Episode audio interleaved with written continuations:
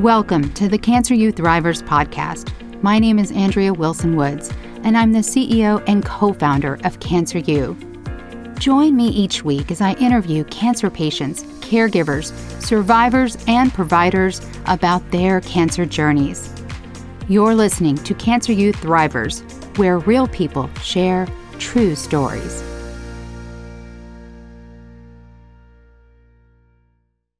Dr. Louise Lubin, a clinical psychologist, has practiced adult, marital, and family therapy for 40 years. Her book, Your Journey Beyond Breast Cancer Tools for the Road, as well as her programs and website, Many Paths to Healing, offer individuals the life skills to cope with the ongoing challenges of cancer. Dr. Lubin, thank you so much for coming on today and talking about your work. Thank you, Andrea, for having me. It's a pleasure. I'm pleased. I am too. I'm so glad we finally made it work. Well, first of all, for the people who are listening and cannot see you, I don't believe that you've been working in this field for 40 years. That's not possible. Just don't look like you're old enough. But I would love for you to sort of take us back even back to your childhood, like, did you want to be a doctor when you grew up? Take us all the way back to there and kind of what got you on this path to begin with. I grew up in Virginia as a as an only child. I had older parents. And like a lot of people who become therapists, I would say that I played a therapist role in my family. My mom had serious depression and that certainly impacted my life. I think I played a therapist role, which is really not that different from a lot of people who become therapists. Actually, though, my whole life I wanted to be a teacher. And again, from the time I grew up, there weren't a whole lot of options for young girls. You know, you were a teacher or a nurse or a homemaker or, you know, a librarian or whatever. But I always wanted to be a teacher. And I actually got my undergraduate degree in elementary education. And I got married fairly young at 21, graduated college, then got married and taught second grade for two and a half years. That's a good age. It's a, it's a wonderful age, but it was really pretty difficult for me. Wow. At that time, I had over 30 kids in the classroom. I didn't have an aide, and I was working in an environment that had a lot of challenges. And I really didn't know what had hit me in terms of what it involved being a teacher. I went to school in Washington, D.C.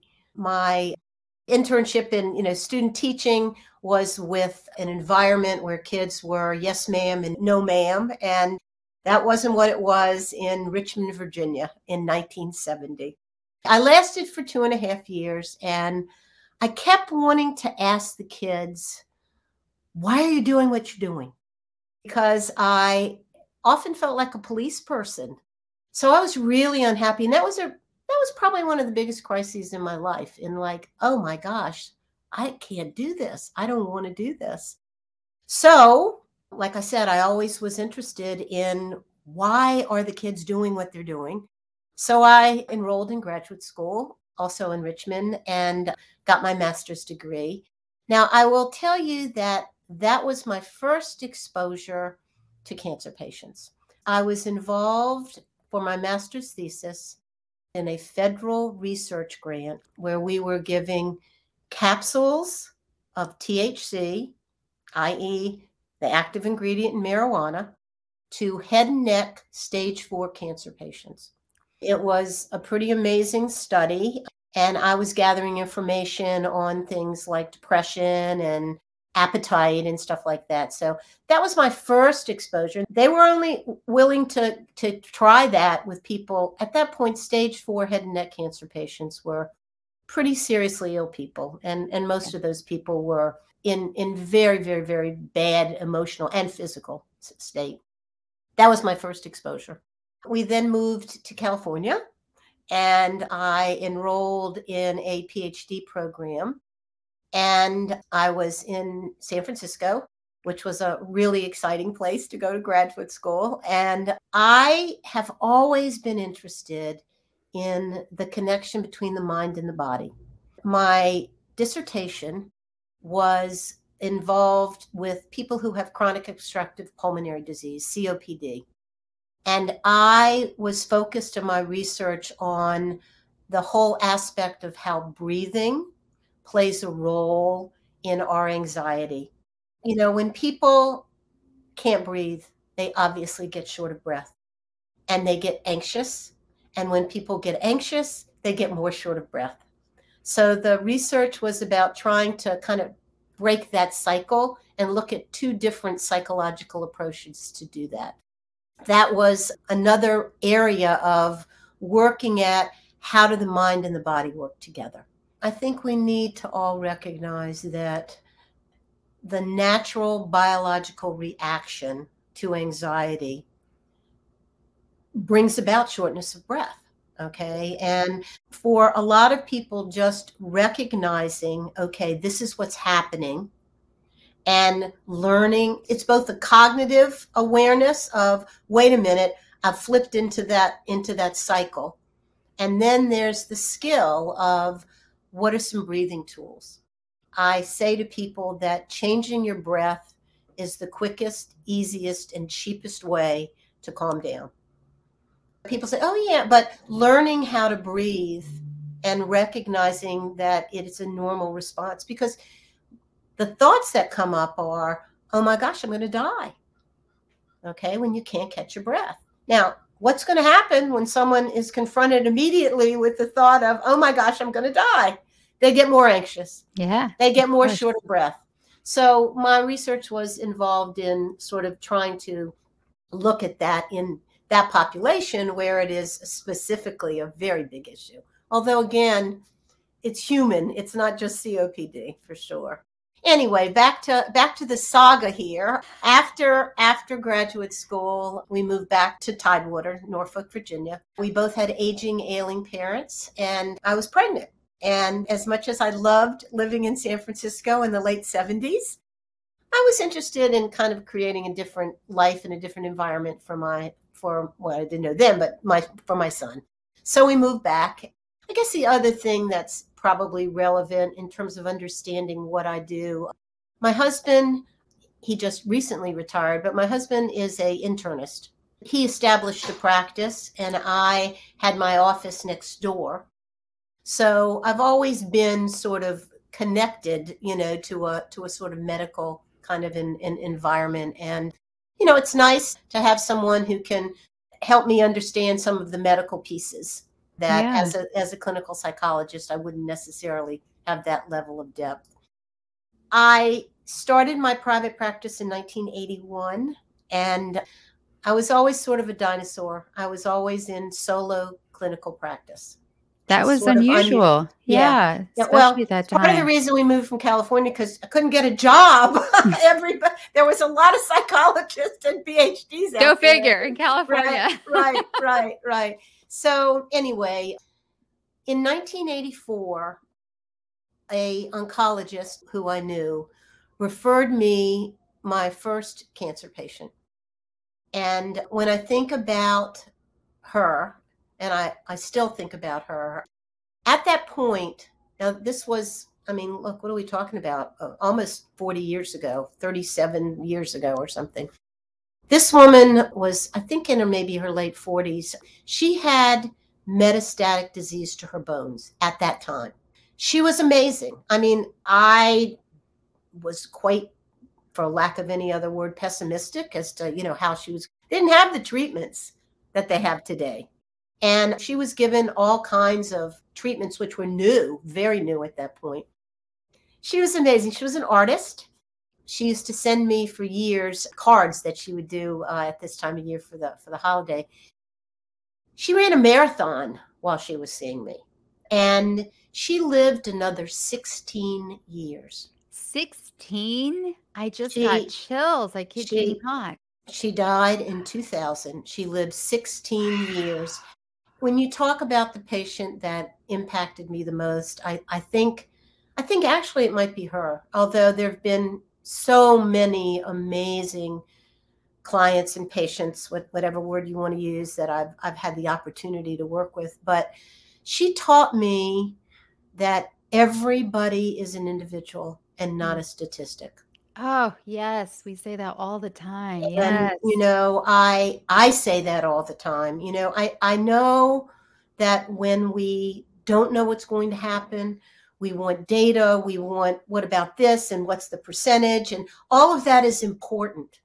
But it is so important for any patient, no matter whether it's a cancer patient or any other kind of patient, to remember that they're an individual and they're not a statistic. And what one person's you know development and process is is not necessarily going to be yours now i'm not saying that always reduces the anxiety but it is important to realize that people bring so many different variables to the healing process let me just say because i do think it's really important healing is not the same thing as cure when people get a diagnosis everybody wants a cure. Okay. Of everybody course. wants, you know, the cancer to be gone. And that's totally understandable. The reality that I have also learned over almost 40 years is that many people live long, productive, effective lives, even though they're managing cancer. Cancer has become as serious as it is, as life threatening as it can be, it has become as much a chronic disease as it is a life threatening disease. Yeah. And learning to live with and beyond cancer and finding a new balance for oneself, because that's what healing is. Healing comes from the Greek word halen, which means wholeness. And it's seek we're all seeking healing. We're all seeking healing, but it is different than cure. Cure is the absence of physical disease. And that's what the medical community is focused on doing. They bring those tools. I don't have those tools when I work with people. My tools are to help them find some balance, some new balance, and some healing. And that may involve living with cancer. My focus has always been that people need tools. We don't just come into this world knowing how to deal with things like this. The other thing I, I want to say, Andrea, is that even though, and again, you mentioned my book, uh, Journey Beyond Breast Cancer, I've worked with patients with lots of different cancers. And I, I tell you something else that I think is, is kind of important. The tools that people need to deal with cancer are not so terribly different from the tools that people need to deal with any kind of loss and trauma. Right. It's a specific loss. It's a specific there there are specific issues, okay, to be sure. But the issues that these women are dealing with certainly involve their cancer, but it's not just about cancer. Okay. It's about managing uncertainty, it's about managing loss, it's about managing how, when you change and your needs change, your relationships change. And realizing what you can and cannot control. That is a major one. I think not just for cancer patients, but for all of us. Yeah. You know? but for all of us, you know, that coming coming to terms with what we can and we can't control and how how to let go of those things that we we, we can't control and i think for me part of what i am really grateful for is that my patients have been my teachers they really have been my teachers and they have taught me the amount of strength and resiliency that that people have and that we can't do it alone. We need others. I've learned a lot of life lessons from my from my patients that are also part of the book, but they've taught me. They've taught me. All of my patients have taught me. Hopefully, hopefully I've been a, a compassionate, helpful listener and they've been my teachers. Did school, did academia, your PhD program prepare you to be a psychologist? I went to a very academic master's program. But the program that I went to in California, it was kind of novel at the time. Okay. And it was based on the concept that they wanted to train people to be therapists as opposed to academics. Because most PhD programs in psychology at that point were focused on academia. There was a lot of emphasis on tools and techniques and different orientations as to how to work with people. I feel very fortunate to have been able to go to school at that time in San Francisco because it was it was really a mecca for all kinds of therapies, gestalt therapy, cognitive behavior therapy, all the different techniques and orientations were sort of, you know, Jungian, Freudian, all of them were out there, you know. So I was exposed to a lot. I would tell you that, like any career, there's a lot of book learning and there's a lot of learning each day and and continuing to need you know to take courses and to expose yourself and and to be willing as a therapist to be really willing to examine yourself and recognize what you bring and how you need to get out of your own way sometimes to be present for people. I will say that I think aging and being able to do this for so long has in itself been, you know, a real a real life lesson.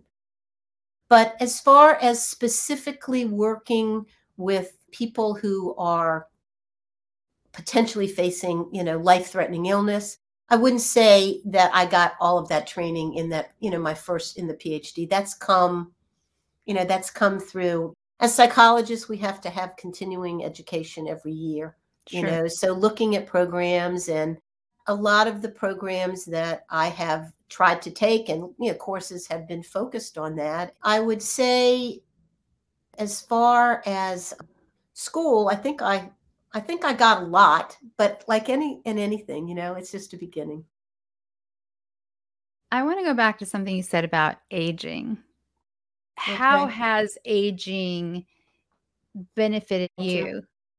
I mean, I wasn't that young when I when I began my practice. I was in early 30s.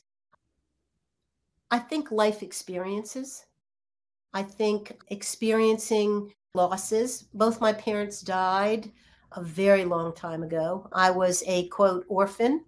My dad died in 1975, my mom died in 1980. Dealing with those losses has been a life learning, and I think helped me have a way of understanding loss over a period of time and how that grief manifests over time. I think the longer you do something, and if you really keep trying to grow, hopefully you get better at it. And your perspective changes as you age. In preparing one of your questions was what would I tell my 16 year old? You your know, I think year old self. self, right. My 16 year old self, right. You know, it's it's probably more about it's it's okay to make a mistake. It's okay to fail. You don't have to be perfect to be worthy of love. Mm-hmm. Oh. And you know, um, it's a it's a line that goes to my heart, and I think we all strive. Perfectionism is is the enemy of all kinds of good health, mentally and physically. I just think your perspective changes, at least if you're open to change. I think that's a that's a key piece. You know, you've got to right? got to be open. And that's hard, right? I think I think at the root of almost every single fear is fear of change. Yeah. Yeah. I can yeah. all be traced back to fear of and, change. And and yet the only constant I know in life is it's change. Right. And to grow as a person, whether it's you know, emotionally or spiritually or intellectually or physically, you have to change in some way in order to grow. And you know, I, I think I think that dress is really about change. Whenever you feel that what is being asked of you is more than your ability to cope, that experience is stressful. Now, that could be something as positive as a new baby, a new oh, job. Sure. I mean, yeah. you know, but that's that's what stress is. How are we going to adapt to that constant changing? And this is, I think, something fairly important with with regard to this, Andrea. I think one of the most important concepts I've learned, both professionally and personally, is this whole concept of mindfulness. And I'll, I'll tell you why I say that with regard to, to what we're talking about. Mindfulness is being in the present moment without judgment. Now that's the the hard part is without judgment. Right. Okay? That's the hard part. That's the hard part. And when particularly with regard to cancer, when one is faced with perhaps an unknown future, one is faced with perhaps the shortening of their life or limitations that they never imagined. Lots of people are very healthy when they get a diagnosis of cancer. Oh yeah. You know, and they don't feel sick. Know, they don't feel sick. The control we have, the only control we have is in the present moment. And the more that we can ground ourselves and connect to that present moment, the more empowered we feel. Now, the present moment isn't always pleasant. Okay. you know?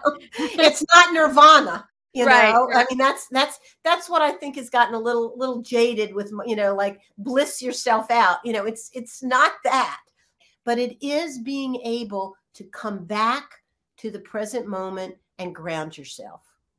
Yeah, and remember, no matter what it is, this too shall pass. Yep. No matter what. There's because no... anxiety is always about the future. Yeah. Whatever the content is. Okay. You're scared about this, you're scared about that, you know, and all those fears are, first of all, emotions are not necessarily rational to begin with. Okay. And they're biological as well as psychological. But anxiety is always about the future. Hmm. And the more you can come back to the present moment, the greater ability you have to bring some skill and some grounding and some awareness to to what's happening so that you can decide i i have a i have a mantra that i i use so much it's not just and again i will say to you that the work i do with cancer patients is not so terribly different than the work i do with all the other patients that i've seen over the years you know but my my big mantra is it's not what if, it's what now. Mm. Because cognitively, when you start what ifing, what if this, what if this, what if, what if the cancer comes back? What if, what if the scan shows this? What if the chemo doesn't, you know, what, whatever the if is, if you can recognize that that's what you're doing, because we are more than our thoughts. We can't control what happens, but we can control the way we think about what's happening. What was or has been your worst moment working as a therapist? I was working with a woman, and and again, this is not a, a cancer patient though. Um, I was working with a woman who had lost a child, and I I think that it was too close for me. I think that she had a son. This was a son, and I had a son at the same time who was around that age. And I think that I was not able to have enough emotional, my boundaries were not good. And I recognized that I I had I had not again that whole idea of having boundaries is really important as a therapist and I think that it was too close to me mm. and it was it was really painful for her I think it's interesting I haven't thought about her in a very long time I felt really badly about the lack of, of ability you know oh, to, be, well. to be present for her although you know again I you know we learn you know, right. I mean, we learn through our mistakes. and I also realized that I can't be a therapist to everybody. That's that was right. the other yeah that was the other learning that I got I got from that one. You know that that there are certain situations that I am best to refer, you know, yeah. out. And you know, as a therapist, you've really got to continue to keep to keep learning about yourself. One of the requirements of my therapy program in California was that you had to be in therapy. Oh yeah. You had to be in therapy. I mean, and, you're you know, listening to people's problems all day and that doesn't yeah. have some kind of impact on you. Well, but I mean, you need to know you need to know what it's like to be on the other side of the exactly. other side of the couch, you know. Yeah. And so I I have had have I had a number of times of therapy in my life, particularly particularly after both of them were motivated after my parents died. You hmm. know, and and dealing dealing with those those deaths and processing those relationships. But that was one uh, one of one of the times that I really felt badly about myself. I feel very fortunate. I have not I have not been working with anybody who at the time they were working with me committed suicide. That's always something that is of great concern. Years ago there was a woman that I had worked with who had stopped seeing me for a while I found out that she had committed suicide, but oh. she wasn't working with me. But that's a heavy, heavy one for a therapist to evaluate oh, yeah. that appropriately. That was another sort of jab at my at my heart. I want to add that to to that being too close. I once got very close to a patient and I'm a patient advocate. I have my nonprofit and this was the first patient that I became incredibly close to. She was fighting liver cancer for the second time. We never met in person. We spoke on the phone many times. And our last conversation was her asking me for some tools, if you will, of how to get her family to understand that she was going to die. She mm. had totally accepted it. She was a nurse you know, she knew this time it, she wasn't going to beat it, and she just wanted to prepare everything, and you know, and she wanted to be home when she passed away, and so she wanted to get everything in order. And her husband and her daughter, who was an adult, could not have the conversation with her, and I got so emotionally involved. And even though I knew she was going to die within the next 12 weeks or so, after that conversation, when her daughter emailed me, it was one of a couple of events that all happened at the same time that threw me into a depression that lasted about 20 months. And it was awful. It was awful. And it was just too close. It was just, it was just too close. Mm-hmm. Mm-hmm. And so I've always since had to really, to your point, be aware of boundaries. Yeah. And the book Boundaries is excellent. I recommend it to everyone now. I yeah. wish I wish yeah. someone recommended that to me a long time ago. Yeah. Um, yeah. But yeah. Absolutely. I, Absolutely. I mean, you you have to.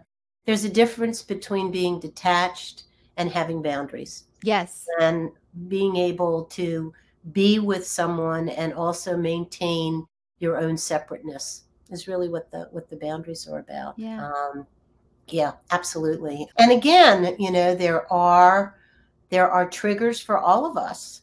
You know, I mean, I I am I you know I have those triggers, and maybe I've had a lot more opportunities to explore them and to be aware of them. You know, but part of what's effective in therapy is the relationship and it's absolutely key so weaving that and and managing that and being a part of that while still maintaining one's boundaries is, I guess, something that hopefully you get better at the longer you do it.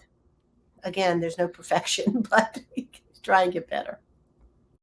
Well, to that point, what is one thing that you wish you had known at the very, very beginning of your career? Probably what I wish I knew is sort of what we're talking about, you know, being able to recognize those boundaries you know being able to recognize that i can be with someone i can offer what i know to someone and their willingness and how we connect is going to be as individual, you know, as as each of us. I cannot be a therapist for everybody. That's just not. I don't have that that skill. You know, I want to I want to say this um, because I think it's important. Someone, and I, I'd like, in in the best of all worlds, I'd like to think of myself as a healer. And let me tell you what I mean by that. A healer is someone who helps someone else connect to the healing power inside of them. It's not an I thou relationship. Okay? It's a it's a relationship of of equals.